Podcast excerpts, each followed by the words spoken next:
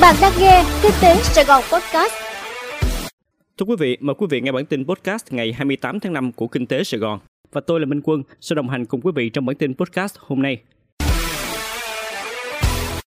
Các ngân hàng xin thêm room tín dụng.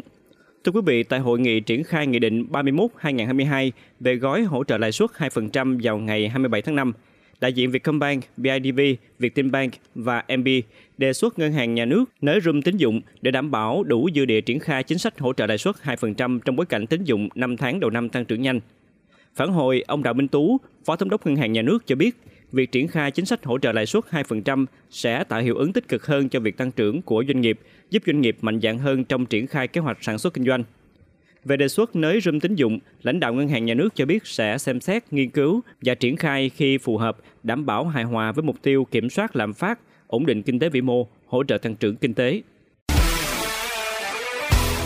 Chủ tịch Yewan đăng ký bán hết cổ phiếu.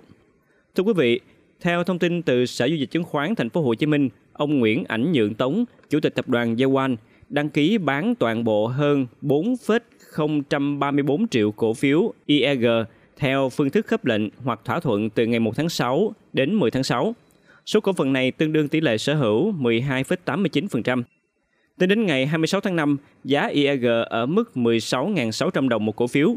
Với mức giá này, ước tính ông Tống có thể thu về khoảng gần 67 tỷ đồng từ đợt thoái vốn. IAG vẫn đang nằm trong xu hướng giảm giá. Giá IAG giảm hơn 32% so với hồi đầu năm nay. Các nhà sáng lập của Yawan đang lần lượt thoái toàn bộ vốn tại đây. Trước đó, hồi đầu năm, ông Tống đã giảm tỷ lệ sở hữu từ 24,7% xuống còn 12,9% như hiện nay. Còn hồi tháng 4, quỹ DFG Vinacapital Venture Investment công bố hoàn tất bán toàn bộ 4,87% cổ phần còn lại. Đây là cổ đông lớn đã đi cùng Yawan từ khi công ty này niêm yết. Vốn đầu tư mới ra nước ngoài của doanh nghiệp Việt Nam tăng gấp đôi trong 5 tháng. Thưa quý vị, theo số liệu của Bộ Kế hoạch và Đầu tư công bố ngày 27 tháng 5, trong 5 tháng đầu năm nay, cả nước có 343 dự án đầu tư ra nước ngoài được cấp giấy chứng nhận đăng ký đầu tư mới, với tổng vốn đăng ký đạt trên 293,4 triệu đô la, bằng gấp 2 lần so với cùng kỳ năm ngoái. Theo Bộ Kế hoạch và Đầu tư, vốn đầu tư ra nước ngoài cấp mới tăng mạnh so với cùng kỳ do có 5 dự án lớn mới được cấp giấy chứng nhận đăng ký đầu tư là dự án Công ty cổ phần giải pháp năng lượng Vines sang Mỹ, Canada, Pháp, Đức, Hà Lan với tổng vốn đầu tư mỗi dự án trên 34,68 triệu đô la. Tuy nhiên, cùng thời gian trên chỉ có 14 lượt dự án của doanh nghiệp Việt Nam ở nước ngoài điều chỉnh vốn với tổng vốn đầu tư tăng thêm trên 44,9 triệu đô la, chỉ bằng 11,1% so với cùng kỳ. Việt Nam đến nay đã có 1.555 dự án đầu tư ra nước ngoài còn hiệu lực với tổng vốn đầu tư gần 21,56 tỷ đô la. S&P nâng xếp hạng tín nhiệm dài hạn của Việt Nam lên mức BB+. Thưa quý vị, tổ chức xếp hạng tín nhiệm S&P Global Rating ngày 26 tháng 5 đã nâng xếp hạng tín nhiệm quốc gia dài hạn của Việt Nam lên mức BB+ từ mức BB với triển vọng ổn định. Trong khi đó, xếp hạng tín nhiệm quốc gia ngắn hạn được giữ nguyên ở mức B. Ngoài ra, xếp hạng về chuyển đổi và khả năng chuyển đổi của Việt Nam cũng được nâng lên từ BB lên BB+. S&P dự báo tăng trưởng GDP năm 2022 của Việt Nam khoảng 6,9% với xu hướng dài hạn là 6,5 đến 7% từ năm 2023. S&P đánh giá thu nhập bình quân đầu người của Việt Nam đã tăng nhanh chóng vài năm gần đây, với mức tăng trưởng thực 10 năm là 4,8%, cao hơn so với mức trung bình các quốc gia với mức thu nhập tương đồng.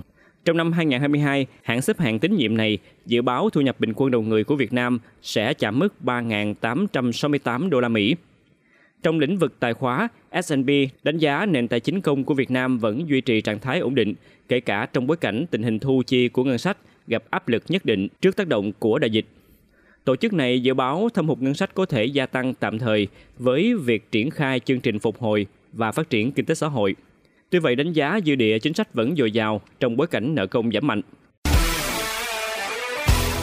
Nhật Bản bắt đầu đón khách quốc tế nhưng chưa đón du khách Việt Nam.